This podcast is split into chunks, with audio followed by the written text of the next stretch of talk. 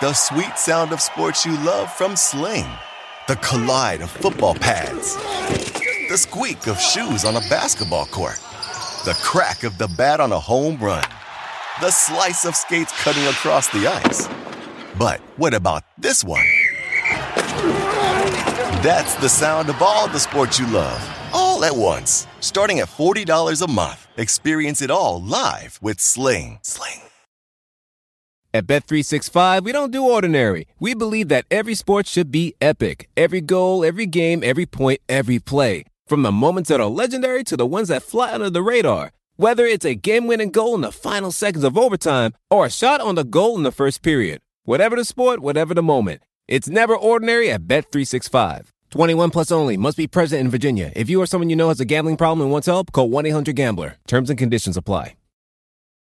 Happy Monday. If you missed it yesterday, we did our 15 and 60 mailbag on the Western Conference. That was a, a really fun one. Got some great questions there, some good reactions to that one as well. So definitely give that a listen. John Hollinger and I recorded Hollinger Duncan. Today we talked about the Kenny Atkinson thing. We talked about how front offices try to deal with the media, especially when they think the media is uh, reporting things unfairly. We talked about what's going to keep the coaching staffs of uh, some of the best teams in the NBA up during the playoffs. And then, of course, we eliminated some teams from the playoffs and uh, gave a little post mortem on their season. So that was fun. And let's uh, get started here. Talk a little bit about. Let's do some news first, actually. That's probably the, the place to start here. And obviously, the biggest is the coronavirus. And the news came out today that Santa Clara County, which is not obviously an NBA team there, but that is in the Bay Area, it's where San Jose is, they have banned gatherings of over 1,000 people uh, as of Monday night, and that will include San Jose Sharks games. And so you'd have to imagine that at a minimum, San Francisco won't be far behind them. It seems probable at the moment, and we'll have to see what the other potential ways around that are. You know, the idea of playing games without fans. You know, there would still be a lot of people there because you need to put on the television broadcast and have all the support staff for the players and everything else like that. And that presumably could be a part of the the call. There's a league call that's going on on Wednesday to discuss further action. And I mean, when you consider these kinds of things, I mean, of course, you could also see what's going on in Italy, where they're going to have to come up with at least one branch, maybe multiple branches of solutions here. And, and one of the early things we saw was limiting limiting media access access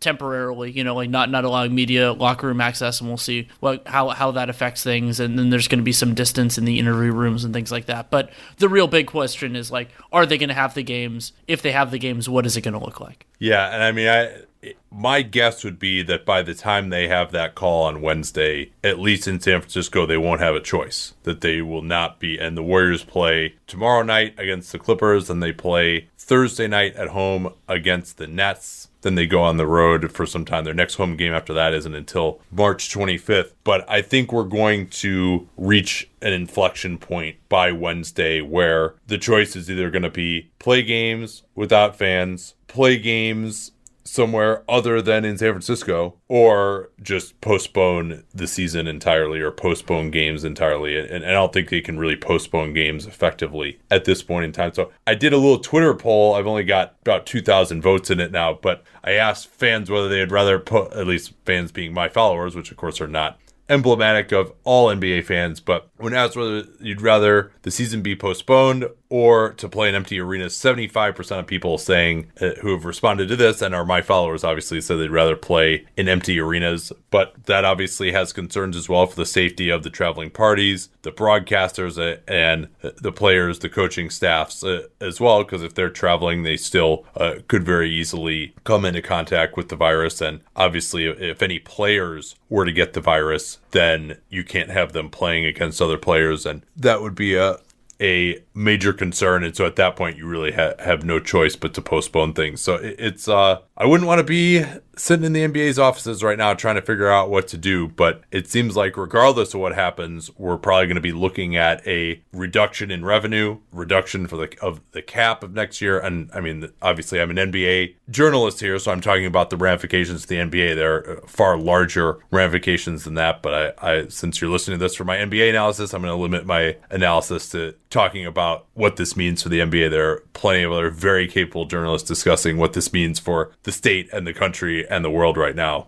I think So, yeah, I, I think we could jump from that to Brooklyn. And you talked about it a lot with John, but we have to at least talk a little bit about the ouster, the mutual parting of ways of Kenny Atkinson. There's some great reporting from The Athletic, Al, uh, Shams Charania, and I believe it's Alex Schiffer, Yeah. about the theathletic.com slash capspace, by the way. Yes, very much so. And really, it's. I mean, so it, it always is funny in these circumstances where it's like, well, Kyrie and KD didn't advocate for Atkinson's ouster. However, it didn't seem like they were they did particularly wanted to play for him next year. So it's like they didn't have to say it. You know, that's sort of a circumstance. And I think Atkinson, the one of the things I really liked about the piece was it got into the TikTok of how some of this happened and how Atkinson could see the dynamic shifting and went, well, if that's where it's going to go, then I don't want to be a part of it. And assuming that reporting is correct, kudos to him for seeing the writing on the wall, getting out of it ahead of you know. It's better to leave something before it becomes messier, especially publicly, and and I think that makes it makes his chances of getting a next job whenever that is. Not that he was going to have a problem with it anyway. He did a very good job in Brooklyn. It makes that an easier sales pitch that you didn't he didn't get caught up in it as much. So I I wonder how the coaching carousel is going to work this year. And my instinct right now is that the Nets job eventually will be filled by somebody who is not currently head coaching an NBA team. Ty Lue, is somebody you've mentioned, I think that's a very reasonable name. Um, and so that changes a couple of different things. But I also think if Kenny Atkinson wants a job this year, he will get a job this year. Yeah, and I talked uh, a little bit more about it. Uh, John gave his thoughts as well uh, on that pod, so I won't reiterate anything other than my usual in a lot of these coach firings, which is deserve ain't got nothing to do with it.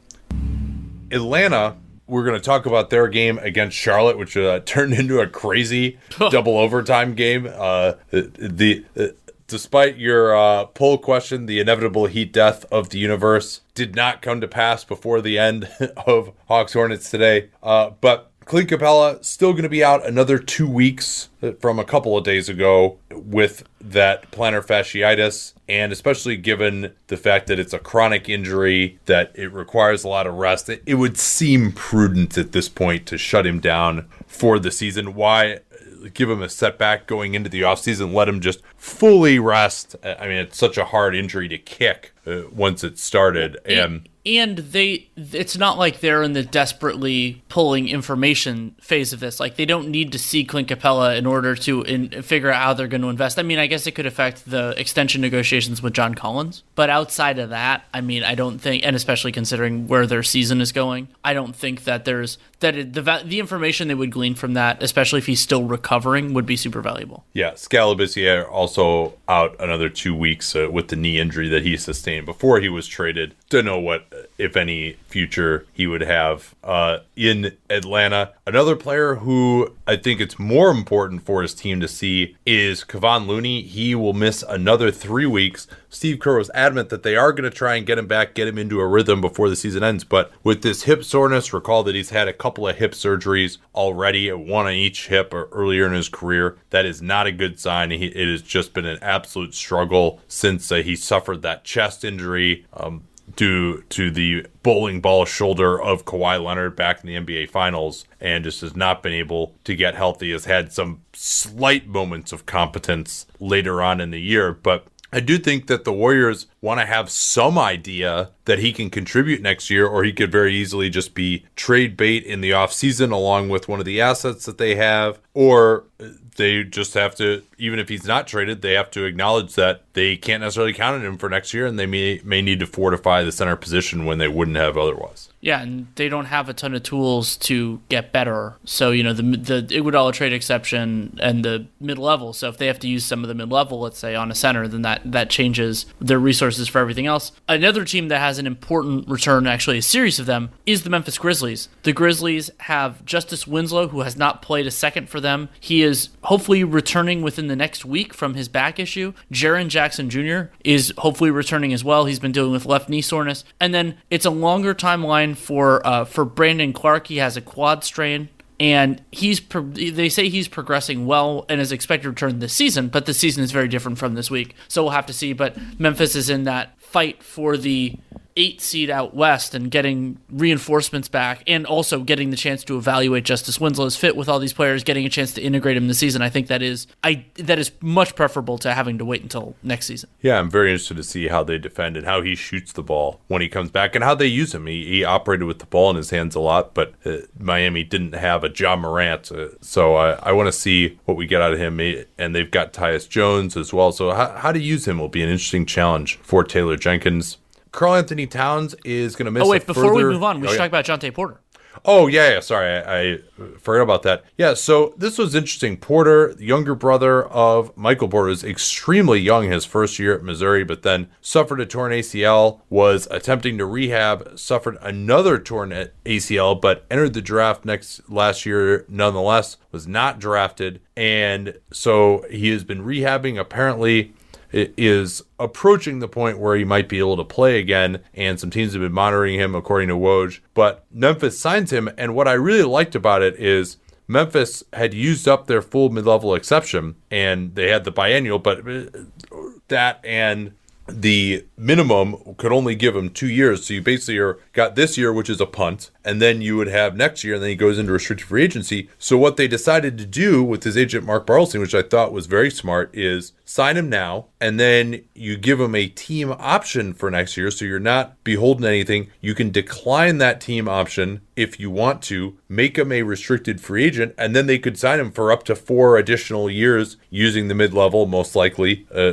because uh, they don't project to have cap space now. Uh, and get an idea of where he's at, or you can just move on from him at that point if you don't want uh, the roster spot, or you can just hold on to him uh, at the minimum for next year as well if you want to exercise uh, the yeah and make him restricted option. the following year. Yeah, so I thought it was good creativity from uh, the Memphis front office and uh, his agent Mark Bartelstein.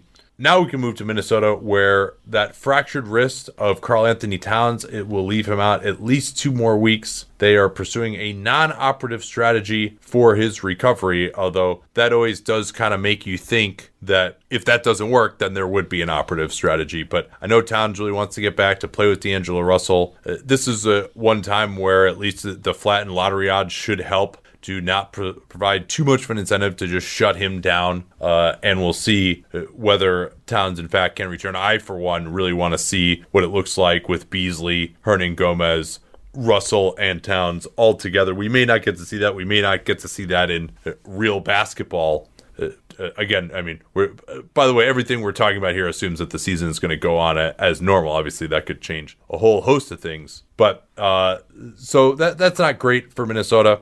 Um, let's take a quick break here, and we can get to the rest of the news in a second. All right, Danny, what else we got here? Let's go to the walking wounded in San Antonio.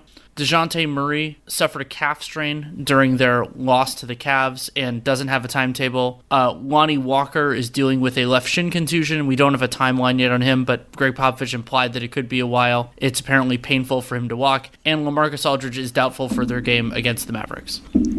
Yeah, and that's kind of too bad. Walker, you would like to have seen him play more in what's turning into a lost season now for San Antonio. Uh, this injury to Aldridge was really uh, the death knell for them, and especially considering the low bar to get in with the eighth seed, for them to not even be competitive for that is, a, of course, a massive disappointment. Uh, and it's really about development at this point, and so Murray and Walker, maybe uh, two of their three most important prospects, going to miss some significant time here. It sounds like towards the end it is a bummer for San Antonio fans. For Toronto, Marc Gasol made his return from a second left hamstring injury on Sunday. Did not play in their victory over Utah, which we're going to talk about in a moment. Fred Van VanVleet has yet to return, but he is shooting for Saturday uh, with that shoulder injury, most likely against his old coach, Dwane Casey, and the Pistons also potentially a suitor for him in free agency this year. For the Philadelphia 76ers, we heard, we've heard that Joel Embiid could return this week, and we have heard nothing on Ben Simmons dealing with that back issue. Yeah, uh, no analysis there other than uh, that's bad. Um, for Phoenix, DeAndre Ayton has uh, missed time since he suffered what looked like a pretty bad sprain in that game against Toronto last week, but he's actually been upgraded to questionable against the Blazers on Tuesday. And those aforementioned Blazers, Dwight Jaynes of NBC Sports Northwest reporting that Jody Allen will sell the team, that she's not that into basketball. The Blazers are were projected to be worth 1.85 billion in the latest Forbes roundup and that'll be interesting. I mean, we haven't seen an NBA team get sold in a while and well, and the last one didn't work out super well for that team. in our opinion.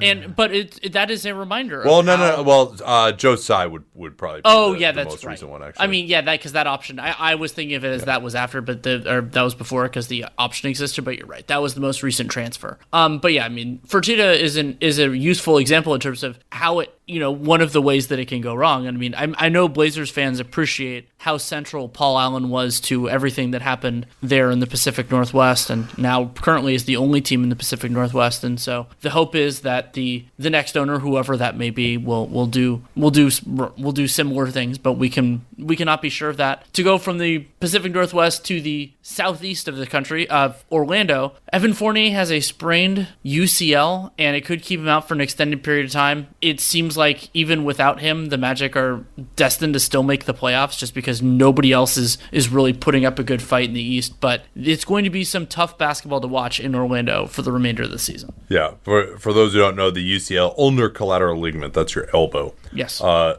Tyler Herro has resumed on court workouts. He's not traveling with the team. Now he's got that, it was reported as a foot, then an ankle, but he's at least doing some stuff. So maybe you know he could get back on the floor within the next couple of weeks and potentially ramp back up for the playoffs.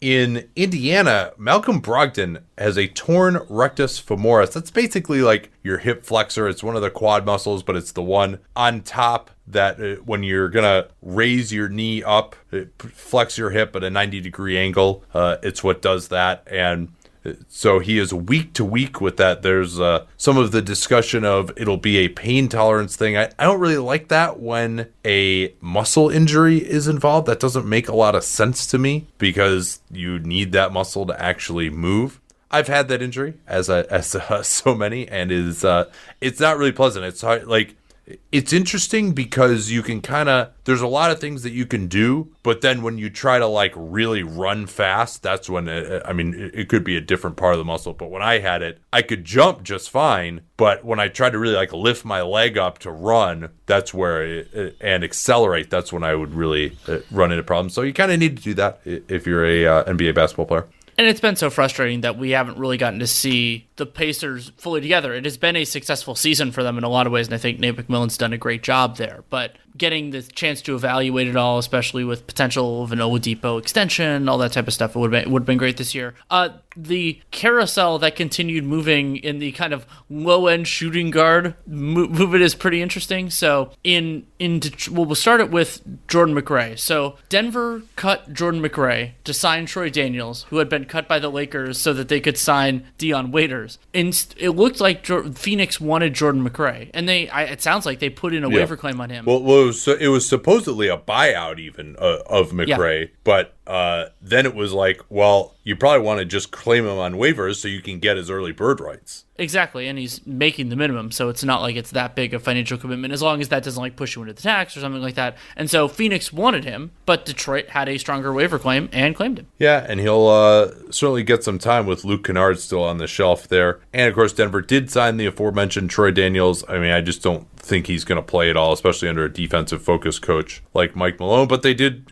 in theory, their need is just a, a bomber. You know, maybe they throw him in a game that they're down in the playoffs and see if he can shoot him back into it. And for Chicago, Lauri Markkanen returned from that pelvic soreness, uh, and he's been playing about 25 minutes a game. Otto Porter also on a minutes limit right now. And on Tuesday, long awaited, uh, Coby White is going to start at point guard. Thomas Satoransky will move to the bench. Zach LaVine not going to be back yet, but the Bulls might actually have their five most important players all on the floor at once. Porter is still coming off the bench. Maybe we'll see whether whether that changes. He said he's not concerned about starting right now. He's just trying to continue to string some games together uh, and be healthy. Uh, let's talk uh, Toronto and Utah here first. Yeah, so the the Raptors were still missing some of their important players. Marcus Gasol didn't play due to that being on a back to back after his hamstring return, Fred VanVleet. And then they lost Eastern Conference Player of the Week, Norman Powell, just two minutes in the game. He had this rough collision with OG Anunoby. He was kind of back, they, they, they kind of ran into each other, and Anunoby is is a bigger person, and also Powell landed awkwardly. And what was one of the things that was so weird about it was I was watching live was you knew something bad, like you knew something happened, but you couldn't really figure out what it was, whether it was back, abdomen, knee, and ended up being uh, I believe was is being reported as an ankle sprain for Norm Powell. He did not return, but they were still able to persevere to a 101-92 win in Salt Lake City on the tail end of a back-to-back. So Patrick McCaw played 43 minutes off the bench in the absence of Powell. They just needed someone else to play some minutes at shooting guard. Uh, Matt Thomas was about all they had. Uh, uh, and I guess, you know, McCaw was who they wanted rather than Terence Davis. And Davis really struggled. He was negative 15 in six minutes uh, as Utah uh, was able to get back into it uh, with their bench unit, with Mike Conley running the show, Tony Bradley at center, Ingles, the minivan, Jordan Clarkson, that group looked pretty good against the Toronto backups. Well, and that was a parallel to their game against the Kings, where, from what I recall, Toronto's backups hemorrhaged points then too, but the starters were good enough that they ended up winning that one close. Yeah, I mean, and uh, so both Chris Boucher and Terence Davis came in together, played six minutes, and both of them were negative 15, uh, and uh, were not asked to return uh, by Nick Nurse, and so uh, that's that led to McCaw starting the second half, and uh, play, if he didn't play the whole second half, it, it was almost all of it, and he was well, plus 21 as well. He was not bad. Something I wanted to bring up was we talk a lot about how rim protectors, that sure they can block shots and rebound and do do a lot of other things, but one of the one of the things and Gobert is a great example of this. We talk about his deterrence. And something I thought was so interesting is, you know, a game involving the Utah Jazz, you think you're going to see, you know, you see those teams that have fewer shots of the rim and more shots in floater range or whatever. The Jazz, the Jazz offense had 20 shots at the rim and then had 18 floaters in this game. Yeah, and they didn't make them. Uh, nope. And Ser- Serge Ibaka was a huge part of that. The, they went with Hollis Jefferson at center some as well, but it really, to me, Ibaka, especially late as and OG Anunoby had a huge block on Rudy Gobert late as well as Utah was down three with a, about a minute left. Uh, that could have brought him within one. But I mean, they just really in the fourth quarter had trouble scoring around Ibaka, and Ibaka was fantastic in the playoffs last year, protecting the rim as well, both in that Milwaukee series uh, and in the Golden State series. I mean, he's still a really good center and it largely has stayed healthy. You know, I know he's, he's uh, 30 years old, and there's speculation that you know that was not accurate that he's actually older than that but and it seemed like he had really gone downhill you know in the middle part of the decade but he's uh, retained a lot of his value here and if he is older than 30 it hasn't mattered because he's still been a very solid starting center. He's got some stretchability as well. He's always going to be a little stiff out there but I'm uh, was very impressed by him tonight. And Utah, and that's generally Toronto's defense. They're kind of like a mini Bucks. They are pretty good at walling off the paint. They do allow more shots in the paint, but they allow a low percentage there. And then they also give up a ton of threes. Not quite as many as the Bucks, but still many. And Utah is maybe the best spot up shooting team in the NBA. And you could argue maybe even that they should have taken more threes, like that Gobert play at the end. He had Royce O'Neale wide open in the corner to tie the game, and he instead tried to dunk it on uh, Anunoby. He was Gobert seemed to be really upset with some calls. He, he was not making the absolute best decisions out there towards the end, and, and uh, he got blocked by Anunoby, and that was basically the game with a minute left as Toronto went back and uh, and iced it on the other end. How'd you feel about Utah's defense on Siakam? I mean, for years now, it feels like the old bugaboo has been those dominant forwards that the that the Jazz have. They have some trouble with those guys, and Siakam did have 27 on 21 shooting possession. Yeah, and he also was really driving a lot of the offense late yeah. uh, out of the post, forcing double teams. They they got some open threes as well. And no, I thought uh, Siakam in his 39 minutes was fantastic. And they uh, Utah's been playing this roulette on the perimeter throughout the season, and this time at the very end, Bogdanovic actually went out. They brought Royce O'Neale back in for defense, but for most of crunch time, O'Neale was out. It was Conley, Mitchell, Ingles, and Bogdanovic, and there aren't great candidates in that group to guard Pascal Siakam. And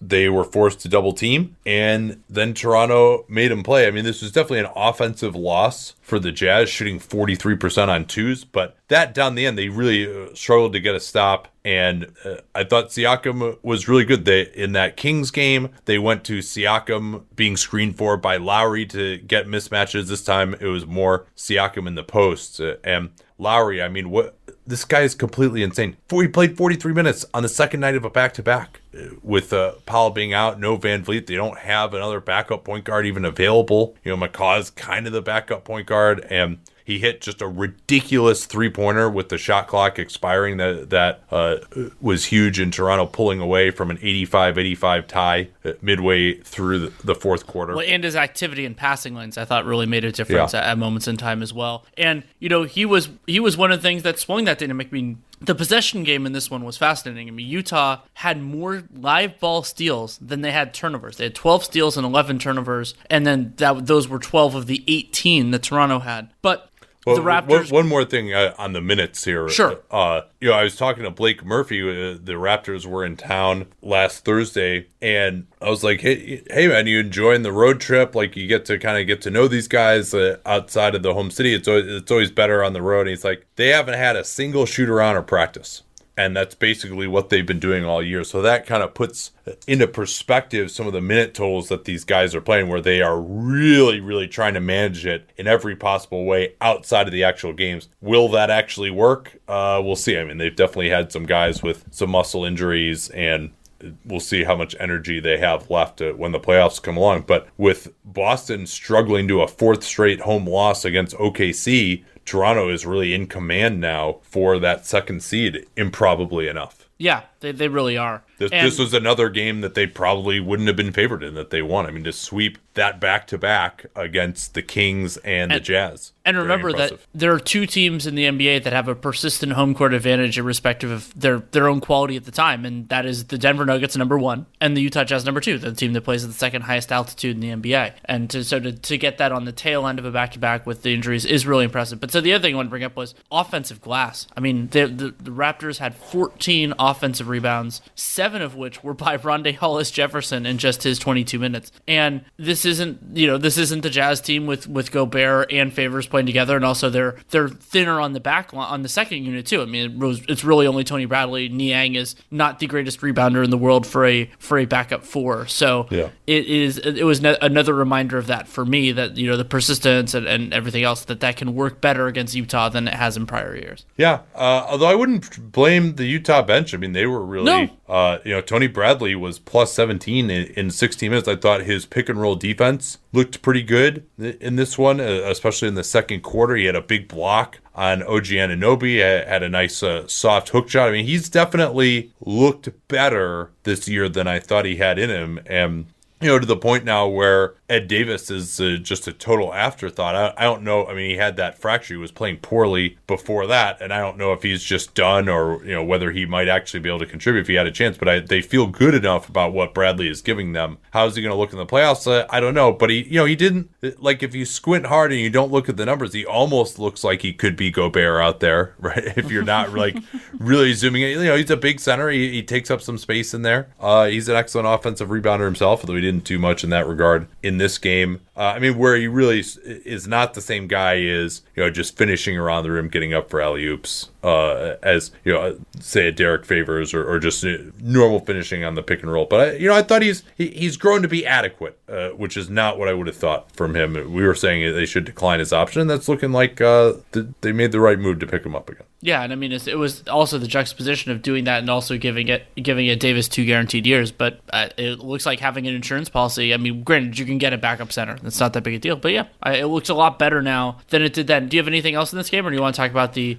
the craziness that was the game in, in Atlanta? Yeah, I, I got a couple other things here. Utah with that second unit actually was going to a zone and it was interesting. It's somewhat similar to miami. Now miami is kind of more of a almost a 3-2 look with bam Adebayo playing in the center. Like he's got free reign to roam around it can be a little bit more matchup-y uh, and you know it could be more of a 2-1-2 a 2-3 but uh, Adebayo can uh, has the ability to move around. The jazz were looking more like a 2-3 but they it's similar to miami in that they had the bigger guys up top in the zone and then they had had Conley and Clarkson in the corners. And so I think teams should try to take advantage of that with more size, not even necessarily like, you know, posting those guys up, but just to get a matchup of, you know, let's say it's Pascal Siakam, uh, who was not in the game, by the way. I mean, they went they went to the zone for a reason against Toronto's backups, but to just try to get the ball with the pass over your three and your four man who are up top,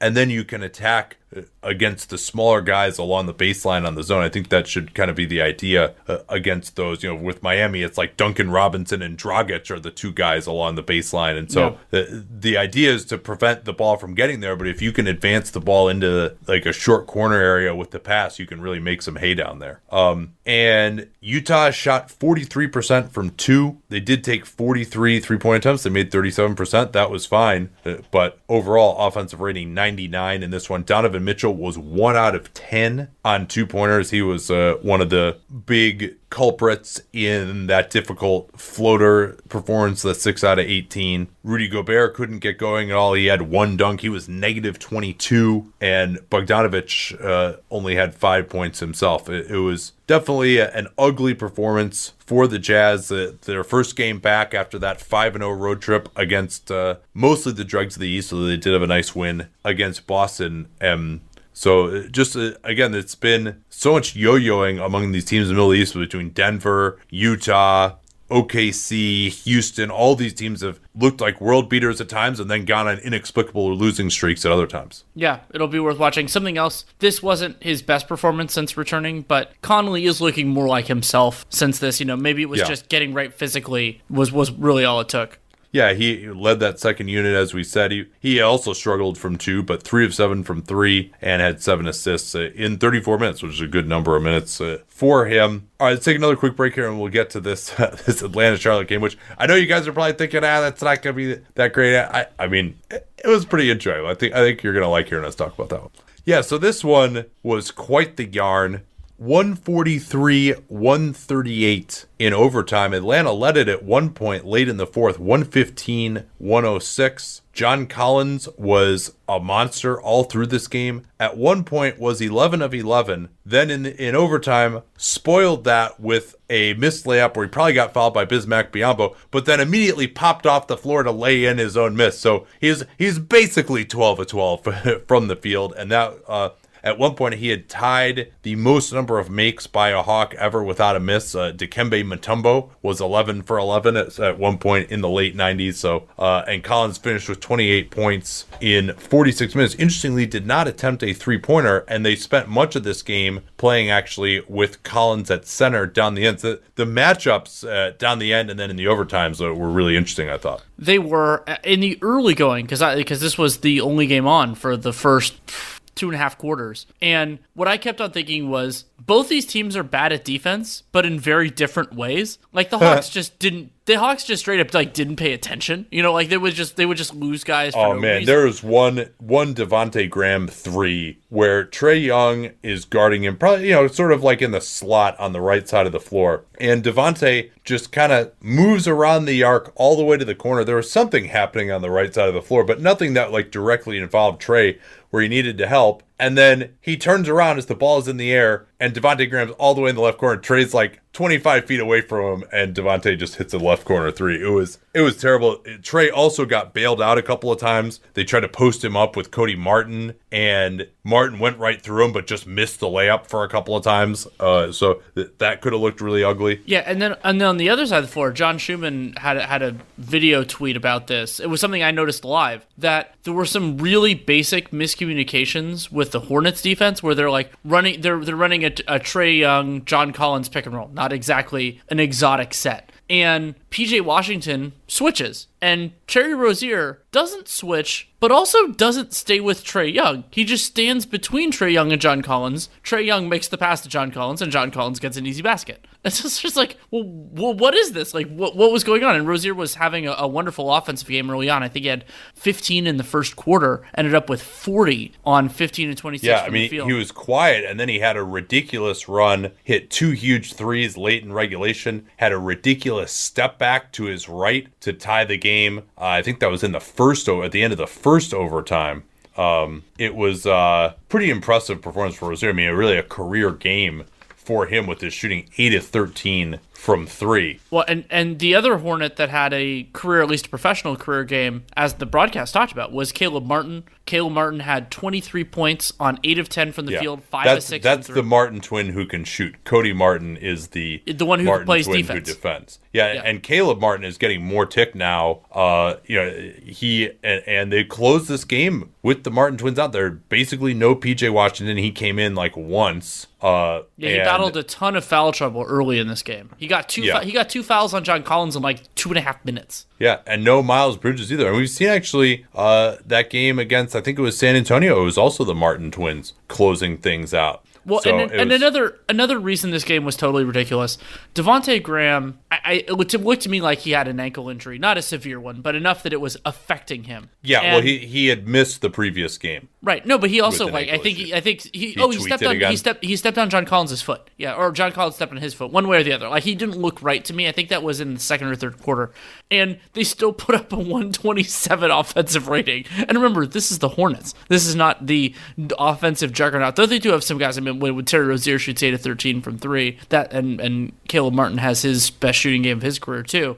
But I mean, holy crap, were these two teams bad at defense? And that did lead to some really fun highlights. I mean, Uh, you, you didn't think that Cody Zeller uh, fouling Treveon Graham, who shoots Oh under thirty percent from three, for a, a three-shot foul was a good idea? That I mean, that wasn't something I mean, you'd, you would I, I put suggest? Treveon Graham on the potential targets for 15 teams on the the offseason previews a few times. It was not because of his shooting prowess. Yeah, no, I mean that that might be the last time he gets fouled in a three-shot foul uh, in his career. I, I don't know if those teams play again. That would be the ne- the next best chance. But yeah, there were there were some nice performances. Um, you know, Trae had 16 assists and had some real some real beauty, beauties as well. Some nice ones to John Collins, just like over the defense because there was really no defense. Reddish had a few had hit a few nice shots. Um, he was eight of 14 from the field. Also, a weird game in that Trae Young had a chance to ice it in regulation. He had Oh yeah, yeah. Let's can I- can I just go through the sequence there? Sure. Uh, so Oh, there was so much weirdness. Yeah, so I mentioned Hawks are up nine with like four minutes left. Rozier goes on this crazy run. All of a sudden, they're up by one. Hornets are. Trae Young gets a fast break, finds John Collins for an alley oop with about 15 seconds left. And Borrego calls timeout and elects to have Devonte Graham bring the ball up and just like run the time down. And he ends up going with maybe about eight seconds left, drives into John Collins, picks up a foul. Lloyd Pierce only had one timeout left because the Hornets had previously denied the ball in bounds to the Hawks and they had to take one that they didn't want to take uh, at an earlier point. So he couldn't challenge it. Probably would have lost it, but you, you would think if he uh, wasn't worried about losing the timeout, he could have challenged it. Um, then Graham hits both free throws. Hornets up one. Hawks have five seconds left. They get into Trae Young. He's just going to go one on one against Cody Martin, who in theory is their best defender. And with 1.8 seconds left, Martin reaches in and just fouls Trae Young, and they're in the bonus. Just an asinine foul. Just stay in front of him as best you can. Don't reach in. And Trae Young hits the first and then bricks the second, and it, it goes into overtime, which was uh was not great uh, for uh, either Young or the Hornets, for that matter. But Well, and th- and then there was the weird play at the end of the first overtime when oh, this was fantastic. Yeah. So there's not much time left, and Terry Rozier is dri- is driving past past Treveon Graham. Yeah, in a tie game. They in a tie game, and they both go down as time expires. And so you're like, okay, second overtime, you know, whatever. And and then they origin- initially whistle it as a foul on on Graham, and that the Yeah. foul, and they were reviewing it to see whether the foul occurred before the end of regulation, because obviously once the once the game is once the overtime is over, you can't commit a foul. And they ruled that it did occur before that, but then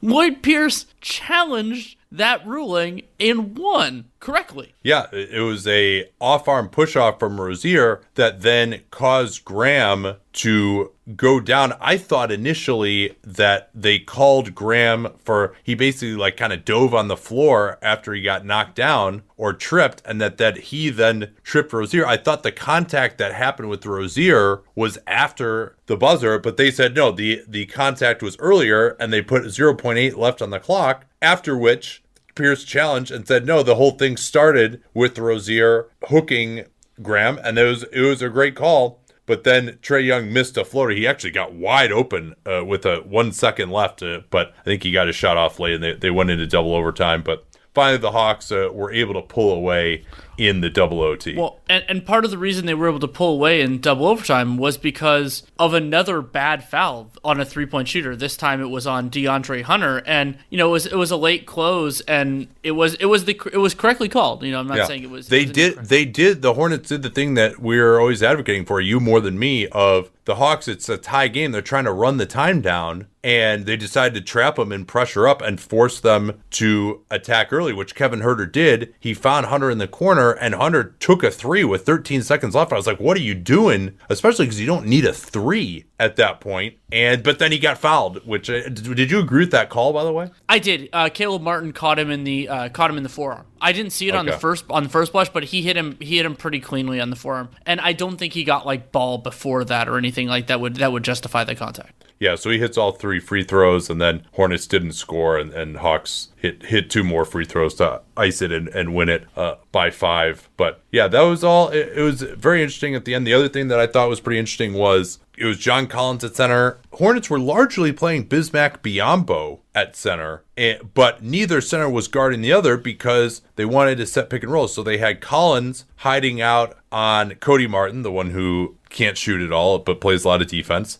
And then they had Biyombo hiding out on Cam Reddish. Reddish came off the bench in this one. He had had uh, cramps in their previous game, but he came off the bench for 40 minutes, 22 points, 8 of 14. Uh, had a huge play late where in the first overtime where he cut down the lane when Trae Young was trapped uh, and got a dunk. But he was being guarded by uh, Biyombo, couldn't really make him pay other than that, and, and Cody Martin wasn't going to make Collins play either. I thought Collins had some moments defensively. I mean, again, this isn't the greatest opposition in the world, but he actually had some nice verticality plays at the rim, you know, baby steps defensively from him. Um, but neither team really was any good at attacking the switches other than just going one on one. In particular, I thought Trae Young, as good of a passer as he is, he missed John Collins slipping to the rim a number of times out of those switches, getting behind the defense, and Trae just didn't see him. Maybe that's the, the it's a more of a difficult pass for him due to his height. Could be. He had one where he just arced it all the way in, but that was the exception rather than the rule on those types of passes. Uh, all right, we done here? Anything else you want to talk about? No, I, I think that's it for right now. All right, well, we'll be back tomorrow. Going to do power forward rankings, is the plan right now, as we lead up to the top 10 players in the NBA. Looking forward to that one. So we'll talk to you all tomorrow night. Till then. At Bet365, we don't do ordinary. We believe that every sport should be epic. Every basket, every game, every point, every play. From the moments that are legendary to the ones that fly under the radar. Whether it's a three pointer at the buzzer to tie the game or a player that goes two for two at the foul line. Whatever the sport, whatever the moment. It's never ordinary at Bet365. 21 plus only. Must be present in Virginia. If you or someone you know has a gambling problem and wants help, call 1 800 Gambler. Terms and conditions apply.